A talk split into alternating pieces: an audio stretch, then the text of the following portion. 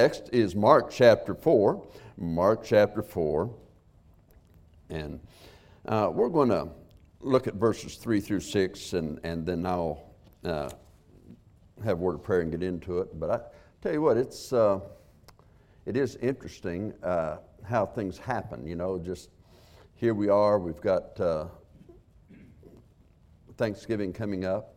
Uh, school's out this week for the most part. Uh, we've got other things going on. Yep, people are in the hospital, other things going on. Uh, people talking about Christmas. Uh, people talking about this or that. And, and um, usually with me, I'm saying, oh, what's for lunch?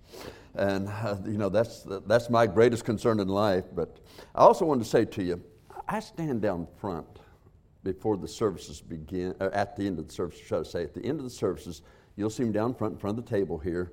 I'd love to shake hands, greet you. I don't get to greet everybody out in the audience, and so uh, if you're one of those that say, Preacher, didn't shake my hand, you come by and I'll shake your hand. I, I really will. And, uh, and I actually washed it this week just to make sure it's all right. So uh, come on by. All right. Our text is found here in, in Mark chapter uh, 4, and, and we're going to look at verses uh, 1 through well, I might just go on all the way through uh, verse 6 on this. Starting with verse 3, uh, we'll start and go through 6. But I titled this message Rocky Roads, and you'll see as we progress in the message why I've called it that. So in verse 3 it says, and this is Jesus talking, he's speaking to a multitude from a ship, and they're listening. He says, Hearken Behold, there went out a sower to sow. And it came to pass, as he sowed, some fell by the wayside, and the fowls of the air came and, and devoured it up. And some fell on stony ground where it had not much earth, and immediately it sprang up because it had no depth of earth. But when the sun was up, it was scorched. And because it had not uh, uh, death, you know, didn't have that death, it withered away. And so we see in just those first two illustrations seed is sown in places where it may not get to produce. Uh, but the seed does not seem to be the problem. The problem is the soil. The soil of our heart. Well, let's go to the Lord in prayer, and then we'll see what the Lord has to say to us today. Now, Father, I pray as we look into your word, again, Lord, I want to rightly divide it. I want to stand behind your word and behind the cross and let people see Jesus and what He expects of us. That's the most important thing. Lord, if there's someone here without Christ today, I pray that today would be the day that they come to know Him as their personal Savior. I pray, Lord, that if uh, there's a Christian that is wayward, someone's wandering, seeking the will of God, I pray that you would speak to them this day, this very day, in your word, in Jesus Christ's name. Amen. Now, last week I uh, preached uh, the first message uh, here from this parable that Jesus gave of the sower. And in doing that, I gave you an illustration of two men that uh, went through, you might say, some stony grounds themselves, some soil that uh, the birds wanted to pick away. The first was Lee Roberson. Here's a man, great talent. In Nashville, they were offering him a great contract to make him a rich man. But he was just a young preacher boy, wasn't even married yet, but pastoring a church. He didn't live in an apartment, he lived in one little classroom in the back of the church that he'd have to clean up for Sunday because they'd use that for a Sunday school class, a little small country church. But he knew he had the call of God, and so he said no.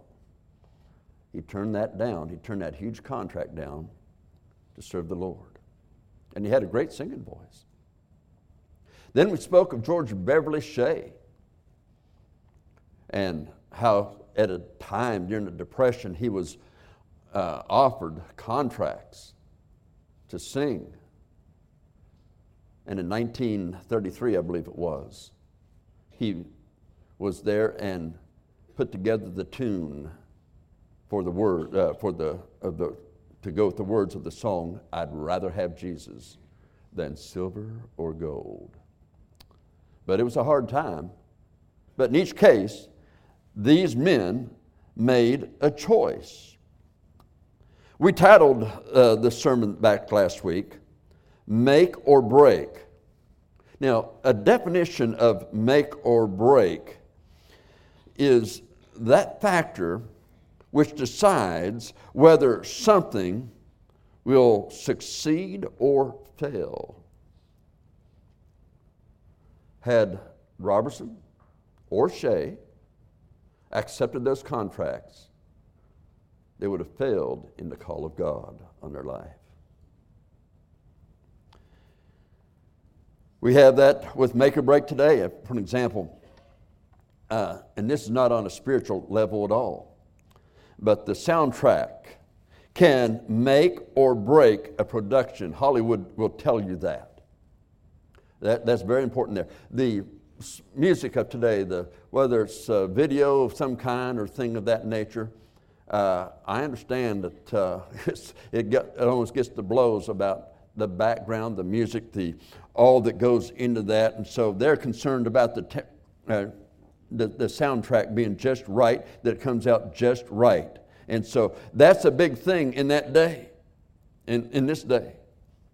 It makes or breaks the song. It makes or breaks whatever's being uh, produced for TV or whatever else. Well, in Christianity, in salvation, there is something that makes or breaks. That is faith. Faith makes or breaks. Faith makes, unbelief breaks. What seems to be negative to, to us, and it keeps us from fellowship with God, be it in our Christian life,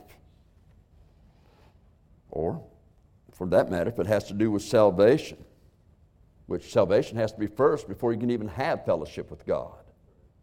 So you've got to have salvation if you're going to have fellowship with God. But faith is way you stand, but unbelief, unbelief will break you.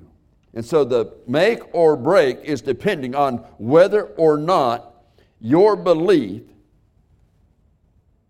is a full and total yielded commitment to the Lord Jesus Christ to live by His Word and to do His will.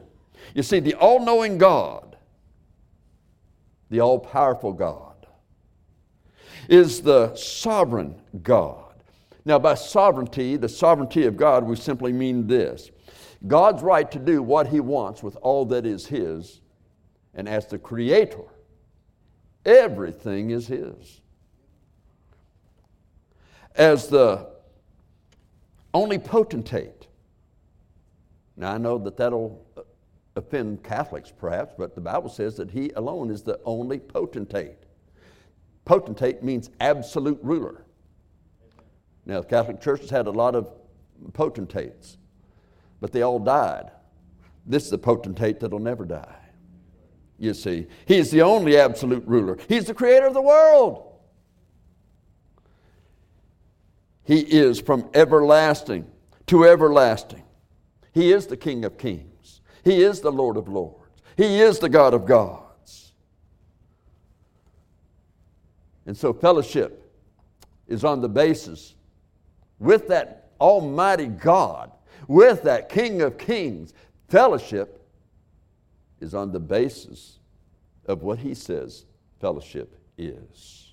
Now, understand, the word fellowship in the Bible, in the overwhelming majority of the times that it appears, both Old Testament and New Testament, about every time that you see that word is speaking of partnership. It refers to a partnership. That's what a fellowship is. It's a partnership. Uh, in the Bible days, Old and New Testament, Sometimes fellowship, that word in the Hebrew and that word in the Greek, was used to speak of the relationship between a husband and a wife. It was a partnership. In a partnership, they would have a home together. In a partnership, they would raise children together. In a partnership, that is a partnership. That is a fellowship. Um, and then a fellowship has a meaning that pretty well uh, is used in this day that also has a uh, that would correlate with the Bible. And that uh, happens, for an example, let me just use President Clinton as an example. And uh, listen, I didn't support his, I didn't vote for him really, and I didn't uh, support a lot of his policies, but he was a very smart man. Okay, he was. I mean, he was very, very smart. Uh, Newt Gingrich is, okay, he's considered a smart man. He said, if Bill Clinton's in the room with me, he's the smartest man in the room. And, and um, uh, so he's a smart man. He was a Rhodes Scholar. He earned a fellowship in England. You say, now, a fellowship. Yeah, you see, in a fellowship, they give them a, an advanced education, the opportunity to work freely, advanced education, everything taken care of. In return, all his research, or her research, if it's a lady that received a fellowship, at the university becomes full property of the university. That's a fellowship. That's why in marriage it's called a fellowship. What's mine is hers. What's hers is hers. uh, no, no. What's hers is mine. What's mine is hers. Okay. It's a fellowship. Now, today we use the word fellowship. We're talking about, uh, we went to Sunday school class, got together, and we had a fellowship. Now you're really talking about you had a party, okay, but you don't like to use the word party. It doesn't sound sophisticated. You know, so we, we, we say uh, fellowship. But actually, uh, a fellowship is a partnership. And that really just brings me to the first point, because that's what we talked about last week, but now we're looking at stones on a stony ground. Last week we looked at something different. We're going to say more about that when we get down there, but uh, back to it. But the stony ground really, they're the stones of unbelief. Because when there is unbelief in your heart, the soil lacks depth. Unbelief poisons the soil so that the truth can't grow. And so, when those things that happen in life they, they, they seem to be negative to us, it's negative to you, and it'll keep you from fellowship with God. Uh, you must realize you partner with God even in the hard times when it seems like everything is going against you. As I said, this week they're looking at Thanksgiving. Okay. In everything, give thanks. For this is the will of God concerning you, the Bible says. 1 Thessalonians chapter 5. If that's God's will, in everything give thanks. Now, we may not enjoy everything. Look at the cross. The Bible didn't say, man, Jesus is up there and he just really enjoyed the cross. Boy, he was just having a great time up there. No, he wasn't. The Bible says that he despised the shame. Hebrews chapter 12. But for the joy set before him, he endured it. And see, those negatives you endure because God had a purpose for allowing them in our lives. Because then, increased reward. Don't you think Lee Roberson and George Beverly Shea, their ministries were enhanced? When at a hard time in their life, an opportunity to lead the Lord's work, they rejected to stay true to the Lord. Oh, it's hard. But you know what? The Lord blesses in His time. He does the work in His time. So, be it in your Christian life, or if it has to do with salvation. As I said before, it's first because you can't have true fellowship with God unless you're saved. You have to have Christ in you. But we think of this in the book of First John, and not the Gospel of John, First John, chapter 1, it says, That which we have, uh, which was from the beginning, which we have heard, and which we have seen with our eyes, which we have looked upon, and our hands have handled of the word of life. Now think of that. He is telling us these are eyewitnesses. Eyewitnesses. I mean, you must be there. You must have been a part of it to know that these eyewitnesses, what they're saying unto you is the truth. Uh, these eyewitnesses it is plural. It said we. He didn't say which I saw. He said which we. We more than one witness. As a matter of fact, in 1 Corinthians chapter 5, uh, excuse me, chapter 15, it says that about 500 people after his resurrection saw him alive. Above 500. And it says his life was manifested in verse, uh, verse 2. Uh, and we have seen it and bear witness and show unto you that eternal life which was with the Father and was manifested unto us.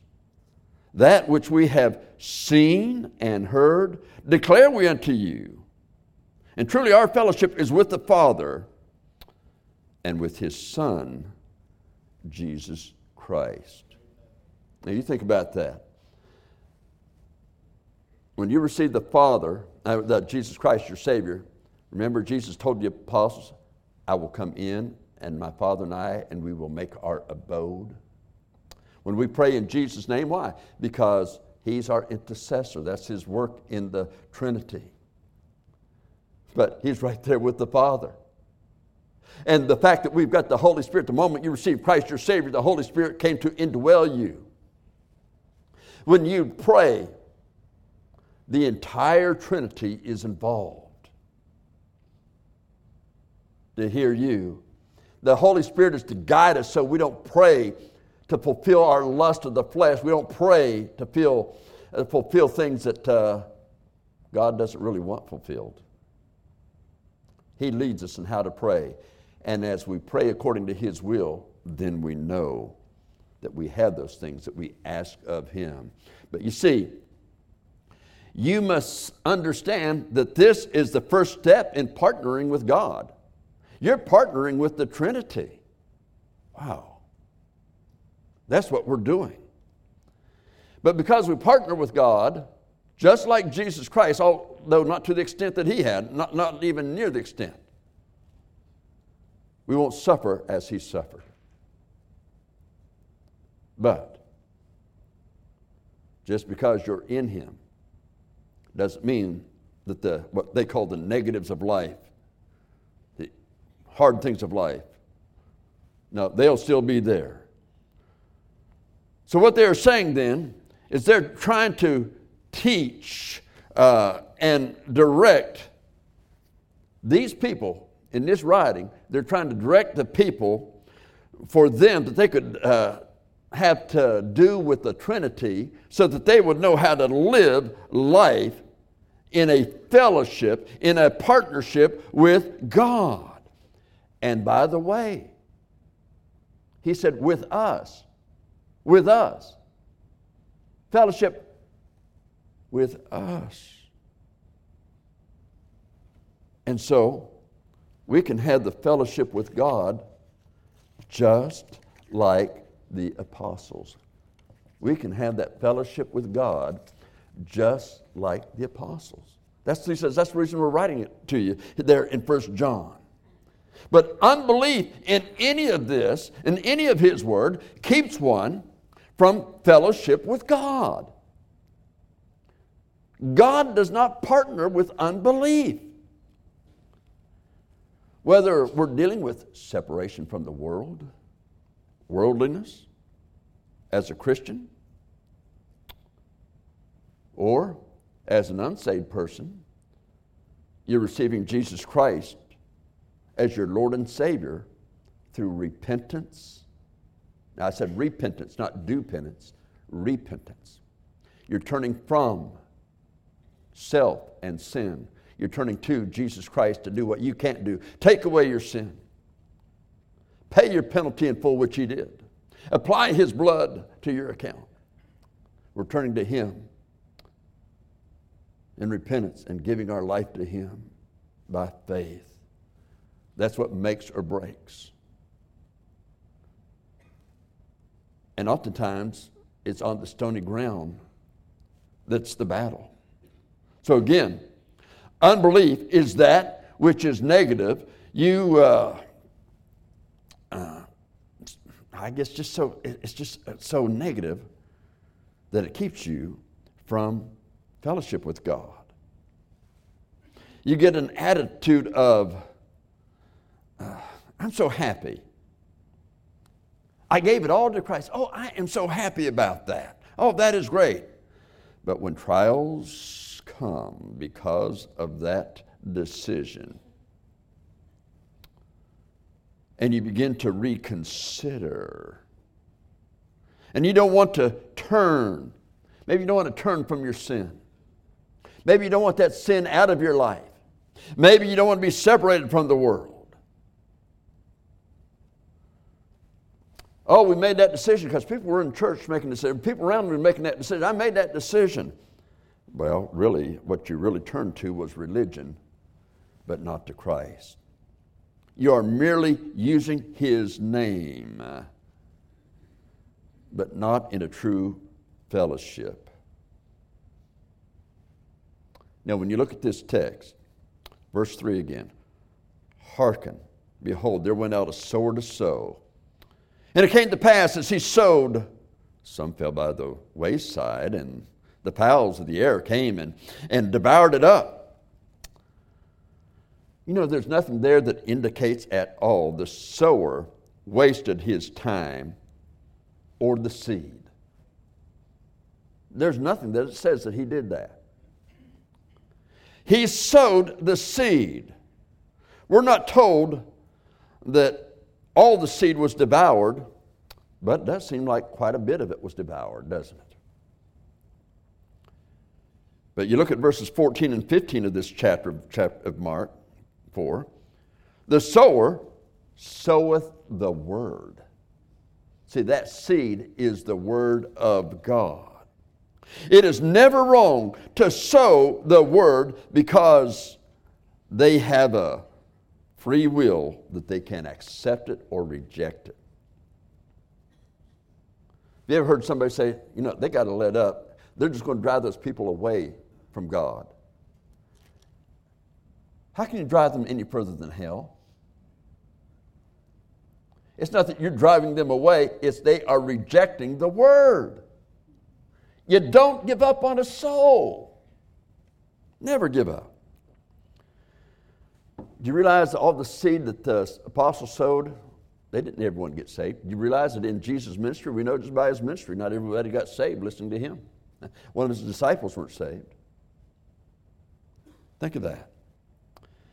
And these are they that by the wayside, verse 15, where the word is sown, but then, you know, they've, they've heard, when they have heard, you know, the, the sown, and then Satan cometh immediately and taketh away the word that was sown in their hearts.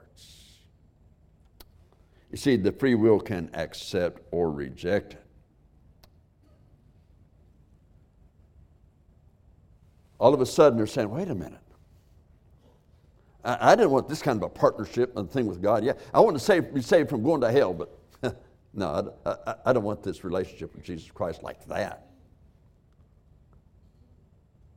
See, unbelief is what breaks that.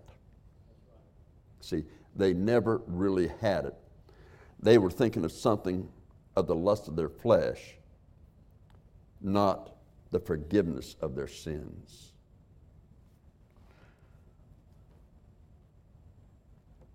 Verse 5 Some fell on stony ground where it had not much earth, and immediately it sprung up because it had no depth of earth. We've seen that in the home, in the church, and other places where we've shared the gospel with somebody and they prayed and they received Christ as their Savior. They were unsaved and they said, Yes, I want to receive Him right now. And they prayed to receive Him and they were so happy. And they start off, Man, I'm happy about this. You know, that first group, Satan comes by and says, Hey, look, you're not going to be doing that. Look at this. Look at that. Uh, oh, wait a minute. I don't want to get saved. The seed was sown in their heart, but now they don't want to get saved because they're looking, they understand repentance is involved. You know, that first group that rejects it, at least they know that repentance is involved. We've got some cloudy headed preachers and others on the scene today that says repentance is not necessary in salvation. They have no idea then of the Word of God. This shows that even these unsaved knew. Satan says, All right, he puts all these things, just like, remember, Lee Roberson, George Beverly Shea, put all those things before them not to go that way. Well, here, on the stony ground, they begin to think about it. You get involved, then comes problems. Oh, I received Christ. Yeah, that's great. You know, I'm going, man, I'm going to be serving the Lord. Problems come. Preacher hits on sin in your life that you never thought of before. Uh, then, as a Christian, you get mocked by friends, and in time, trials hit your life, troubles hit your life, and they're gone. You see, that was the sun, the fire of the devil that scorched and revealed they really didn't have a root in their heart. They were looking for an emotion, but they weren't looking for an actual, true relationship with the Lord Jesus Christ. And they withered away. So these are they that were sown on stony ground, who, when they heard the word, Immediately receive it with gladness. But bad experiences, death in the family, war, tragedy reveals the true person. And they have no root, verse 17 says, in themselves, and endure but for a time, and afterward, when affliction or persecution arises for the word's sake, immediately they are offended. I don't know about you, but I think it's true for every one of us. We do hit stony grounds in life that try our faith. Faith says, God knows all about it. It may be hard, it may hit hard. I may feel the emotions of, of, of fear, I may feel the emotions of tears, I may feel as if I'm rejected by man. I may feel like people are standing off from me. I may feel that I've lost something. But my faith says I'm staying true to God because I know it's for my good. You see, there are those on the stony ground that there were other things in their heart and life that were really God's, that when that got challenged, it's just like the rich man. What lack I yet, Lord? I've kept all those commandments. Jesus said, Sell all that thou hast, give it to the poor, and come follow me, and you'll have treasure in heaven. Uh, okay, see you later, Jesus. Okay, walk away. See, Offer Jesus, I surrender is a good song, but many times it's not meant in our heart. You see, as a Christian, If you're like me, you want revival in America. You want to see America turn back to what's right. But we've got to be willing for what's right to be true in our lives at the cost of rejection from even family, friends, so much more. But on the other hand, if you're not sure if you died today that heaven's your home, you can have that rejection, begin to feel that rejection, say, oh, wait a minute, I'm getting out of there. I'm getting out of there. Some put their family before Christ. Some put their family first of everything. Some their friends first of everything. Some their jobs is first. Something else is first in their life. A desire, something they do. I'm not willing, no, no, I'm not going to do that. What I want you to understand is this that thing will stand as a monstrous cancer to destroy not a body, but your very spirit. When before God, you see that your rejection of Christ was based on the stones on which you depended. Oh, those rocks were good to throw. Oh, those rocks were good for something things. But those very rocks is what kept the soil of God's Word from being taken into your heart that you may grow thereby. Now, I'm not going to do it this morning. I'll probably do it next week. But there's some things that go on across the world that, hey, it's the thing, it's the thing now. Let me just give you an example. PTSD, okay, post traumatic stress disorder. Uh, you know, my dad went through World War II. A lot of people went through that, and they saw things that a lot of the ones that fought war now haven't seen. Now, they weren't talking about those things then. You know, they, they had some things. The ones that buckled under were the people that were depending on, got onto drugs and depended on drugs. But for the average man, yeah, there's some bad memories there. There's some hard things. But it didn't affect their life, their home, or anything else. They had a faith in the Lord Jesus Christ. So, how do you deal with things that are terrible like that as a Christian? I want you to see, we'll check that out next Sunday. But right now, the most important thing is, is where are you right now? Where are you right now?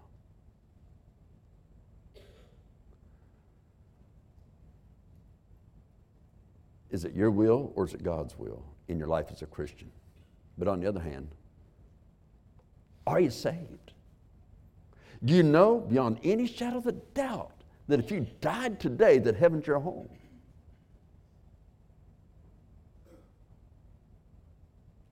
If not, then what would seem wise and really smart to say, I'm going to put that off, and then suddenly you're taken out of this world? What before God is going to sound so smart that it was worth putting him off? We think we're smart. We think we're intelligent. But you know what? Sometimes smart and intelligence is not wisdom. Vast difference. It's time to be wise and receive Christ if you're not sure. If you died today, that heaven's your home. Don't wrestle with it any longer. Make it right today. Let's bow our heads, please.